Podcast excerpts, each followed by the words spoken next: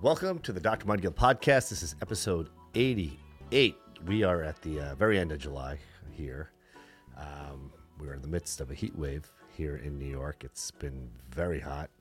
But like I said, I'm never going to complain about the heat because as these bones get older, I just hate those cold months in the winter. So, um, really enjoying uh, the heat, believe it or not.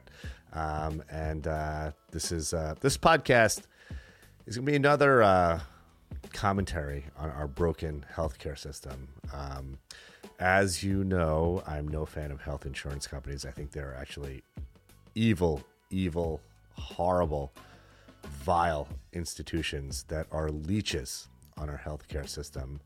They basically profit off the backs of patients and their providers. And I recently read an article, which was in the New York Times, which I want to share a little bit with you, but just kind of discuss really what it's all about, um, which really got the docs blood boiling. Um, so, uh, insurance companies are not your friend. That's the title of this podcast because, in fact, insurance companies are your enemy if you're a patient or you're a doctor. But here goes. Uh, so this article came out like came out like I think on the 19th of July. It was in the New York Times. The title of the article is "Insurers Deny Medical Care for the Poor at High Rates." Report says. Investigators found that major companies overseeing Medicaid's patient health care frequently rejected doctors' requests for approval of treatments and procedures. I'm just going to share like a little bit about uh, a little bit of this article with you, and then I'm going to tell you what I think about it. Um, so here goes. Private health insurance companies paid by Medicaid denied millions of requests for care for low income Americans with little oversight from federal and state authorities, according to a new report by U.S. investigators published Wednesday.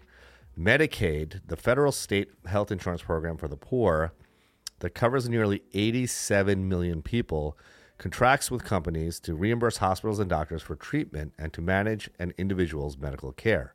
About three quarters of people enrolled in Medicaid receive health services through private companies, which are typically paid a fixed amount per patient rather than for each procedure or visit. The report by the Inspector General's Office of the U.S. Department of Health and Human Services details how often private insurance plans refuse to approve treatment and how states handled the denials. Doctors and hospitals have increasingly complained that what they consider to be endless paperwork and unjustified refusals of care by the insurers when they fail to authorize costly procedures or medicines. The companies that require prior authorization for certain types of medical services say these tools are aimed at curbing unnecessary or unproven treatments, but doctors claim it often interferes with making sure patients receive the services they need. The investigators also raised concerns about the payment structure that provides lump sums per patient. They worried it would encourage some insurers to maximize their profits by denying medical care and access to services for the poor. No shit. The for profit insurance companies, including Aetna, Elevance Health, Molina Healthcare, and United Healthcare, operated some Medicaid plans that denied medical care under request for prior authorization of services by rates that were greater than 25% in 2019, the report found. About 2.7 million people were enrolled at, in these plans at that time. Another 8.4 were enrolled in plans with above average denial rates from 15 to 25 percent. Molina, based in Long Beach, California, operated seven plans with denial rates greater than 25%, according to the report. Its Illinois plan denied 41% of requests. And, and then the article kind of just goes on and on. Um, so, as I've said before, health insurance companies, the only thing they care about, literally, the only thing they care about is maximizing their profit and increasing the price of their shares. Um, the CEOs of these companies, I had a post about this, you know, a couple of months ago, make an exorbitant amount of money. I'm talking about like tens of millions of dollars. The the, the guy who runs United, I forget the exact figure, but it was like something crazy, like 18 or 20 million bucks or whatever it was. The way that they make these tremendous profits are, you know, we all put our money into the pot. We pay our premiums. I pay my premium. You pay your premium. Money goes into the pot the goal of United Healthcare is to keep that money in the pot for as long as possible, right? Because they're investing in things that are generating revenue, you know, whatever they invest in, you know, I, who the hell knows what they invest in, but their goal is to have that money sitting there so that they could reap the benefits of their investments. And then the way that they do that is by denying patients care. So your doctor will say you need a CT scan or an MRI or you need this medication and the insurance company will deny it. They'll deny you the care that your doctor thinks you need. So they keep the money in the pot. Or a doctor will take care of you, and then United Healthcare will request the notes to review the case. They'll lose the notes. They'll request the notes again. You know, just it's a whole charade that they pull. And ultimately, you know, after the patient has been treated and been cured, they'll deny patient the doctor's payment for the services they already rendered. You know, it's not like when you go to a restaurant and you pay for your food and then you eat it. Doctors get paid months after they see a patient. They have to submit the claim to the insurance company and you know keep their fingers crossed that the insurance company will in fact pay them because sometimes they'll say ah you know what? We're not going to pay you for the service. Um, what people often forget is that doctors and patients we're on the same side of the fence. You know doctors are in this to take care of patients. That's why we signed up for this job. That's why we that's why we love our jobs. Insurance companies are what's between us. They're basically trying to make money off of your back as the patient and make money off of my back as the doctor.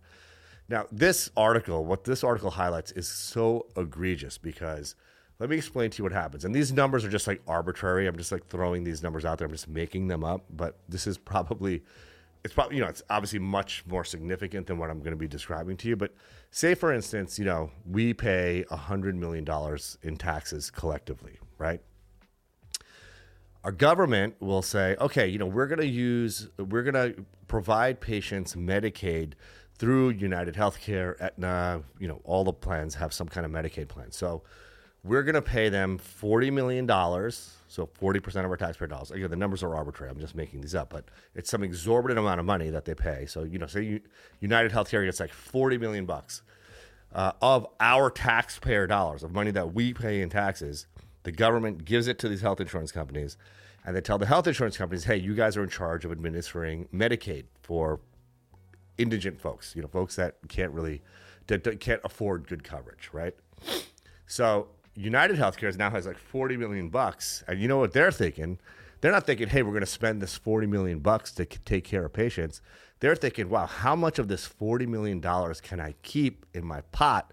So that I can get richer, so that I could pay my CEO more money, so that our price share prices will go up and our investors will be happy. So of that 40 million bucks, United may pay 20 million bucks out in healthcare. So they're making 20 million dollars of additional income based on our taxpayer dollars. We're paying them. We're paying United Healthcare this money and they're keeping it. They're not doing what they're supposed to do with it. Moreover, the way they're paid, so you know, they were saying this sort of this capitation system. So United Healthcare will say get paid like a hundred bucks. So, again, these numbers are arbitrary for each patient that they enroll. So the government they enroll a patient in their Medicaid plan, the government will pay them a hundred bucks. Well, guess what? They're going to try to enroll as many people as possible so they can get as much money from the government as possible. And it's not money from the government. This is my money. This is your money. This is money that we're paying in taxes that goes to United Healthcare, which United Healthcare will then use keep by denying coverage for procedures, for medications, for patients. That's how they keep more of this pot of money. It is absolutely criminal and infuriating. And I can't believe they're not protest about this stuff because it's just so egregious what these health insurance companies do. The other thing is, they'll say, you know, to the patient, so say, you know, your doctor writes you such and such medication, you know, you need this medication. United Healthcare will say, no, no, we're not going to cover that medication. Your doctor prescribed you a medication that's you know too expensive. You know, placing the blame back on the doctor. You know, when I'm seeing a patient, I'm prescribing them what I think is going to help them the most. I don't get any money from anybody for prescribing a certain medication. My patient's best interest is what matters to me, and that's all of us doctors. United Healthcare will say, oh, you know, it's your doctor's fault. He prescribed this medication. But there's no alternative that they provide. And the alternatives that are frequently provided are like these generic medication, these over-the-counter generic medications which you can just get from the pharmacy. So, for instance, there's a company here in New York called Fidelis, and you know I will prescribe a generic prescription topical cortisone. So, say it's a medication called clobetasol, right? They will frequently deny that. This is a generic prescription medication, but they will deny that and offer the patient like 2.5% hydrocortisone cream, which you can get over the counter, which is not going to do anything. And again, they'll place the blame on the doctor, or the pharmacist will say, "Oh, you know, your doctor prescribed a medication that was too expensive." This is not an expensive medication. This is not a medication that's too expensive. This insurance company just doesn't want to pay for it because it makes them poorer. It affects their profit margin in a negative way. That's how this all works. When your doctor says you need a CT scan or an MRI, the insurance company's instinct will always be initially to deny it, right? Because, first of all, like only a small percentage of people will will appeal the denial. I mean, I, I referenced the actual number in a previous podcast. I can't remember what it was, but it's some egregiously low number, right? And if that appeal gets denied, then it's even a lower number. I'm talking about like less than five percent will appeal it again. So that initial denial of a procedure or a medication is basically like 90% of the time locking in more money for the insurance company your doctors they don't make any money off of ordering you a CT scan or an MRI or a particular medication. You know, I certainly don't make any money off of it. I'm trying to do the best thing for my patient. This is what's going to help my patient the most. This medication I think is going to cure my patient. It has the best chance of curing my patient as fast as possible. Or I need this diagnostic study so I could better evaluate what's going on with my patient and figure out what the disease process is and how best to treat them. That's what doctors care about. Patients care about getting better. We're aligned. Doctors and patients, we're all on the same side of the fence. The insurance companies are the enemy, and it's crazy that our taxpayer dollars, the money that we work our asses for and pay half of it to the government, is being used to enrich these evil, vile, disgusting insurance companies. I've said it before, and I'll say it again. It's up to patients and up to doctors to be vocal about this. We must all speak up because, you know, our, our legislators, they're in bed with these insurance companies. The insurance companies, with their PACs and, you know, lobbying and all that shit that they do, they're enriching our politicians. And our politicians have no incentive to advocate for us, you know, people that are also paying their salaries. So the more vocal we are about it, the more we expose all of these nefarious practices that insurance companies employ to enrich themselves at the expense of patients and doctors, the more likely it is that there'll be a resolution to this. Now, wouldn't it make a lot more sense for our taxpayer dollars instead of like whatever millions of dollars go to the insurance companies to advocate or to administer health care for, you know, folks that are on Medicaid? Wouldn't it make sense for the government just to do that? I mean, it'd be a lot more efficient. It would be a lot cheaper. It would be a lot fairer for patients.